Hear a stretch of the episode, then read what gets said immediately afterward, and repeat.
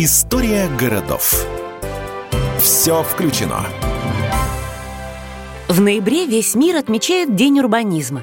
Он был учрежден, чтобы привлечь интерес к планированию городов.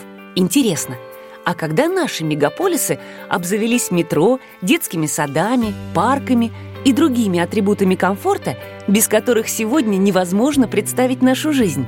Огромную роль в нормальном существовании городов играет транспортная доступность всех районов, от центра до окраин. В этом смысле незаменимым для развития мегаполисов оказалось, конечно, метро. Первый метрополитен в мире, кстати, на паровой тяге, появился в Лондоне в 1863 году.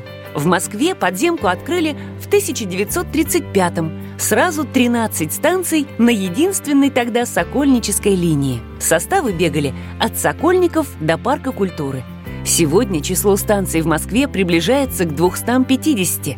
Метро остается самым скоростным и предсказуемым видом транспорта в столице. Недаром, выбирая квартиры, мы оцениваем их расположение, исходя из близости метро. Бывает так, что квартира недалеко от центра, но выбраться оттуда можно только наземным транспортом – а это пробки и все связанные с ними прелести. За то же время реально доехать из жилья, расположенного подальше, но рядом с метро.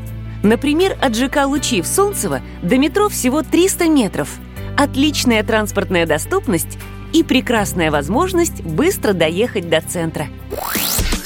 Транспортная доступность – важная составляющая концепции «Все включено», по которой строит свои жилые комплексы в Москве группа ЛСР. Это девелопер номер два в России по объемам строительства и спонсор программы «История городов. Все включено».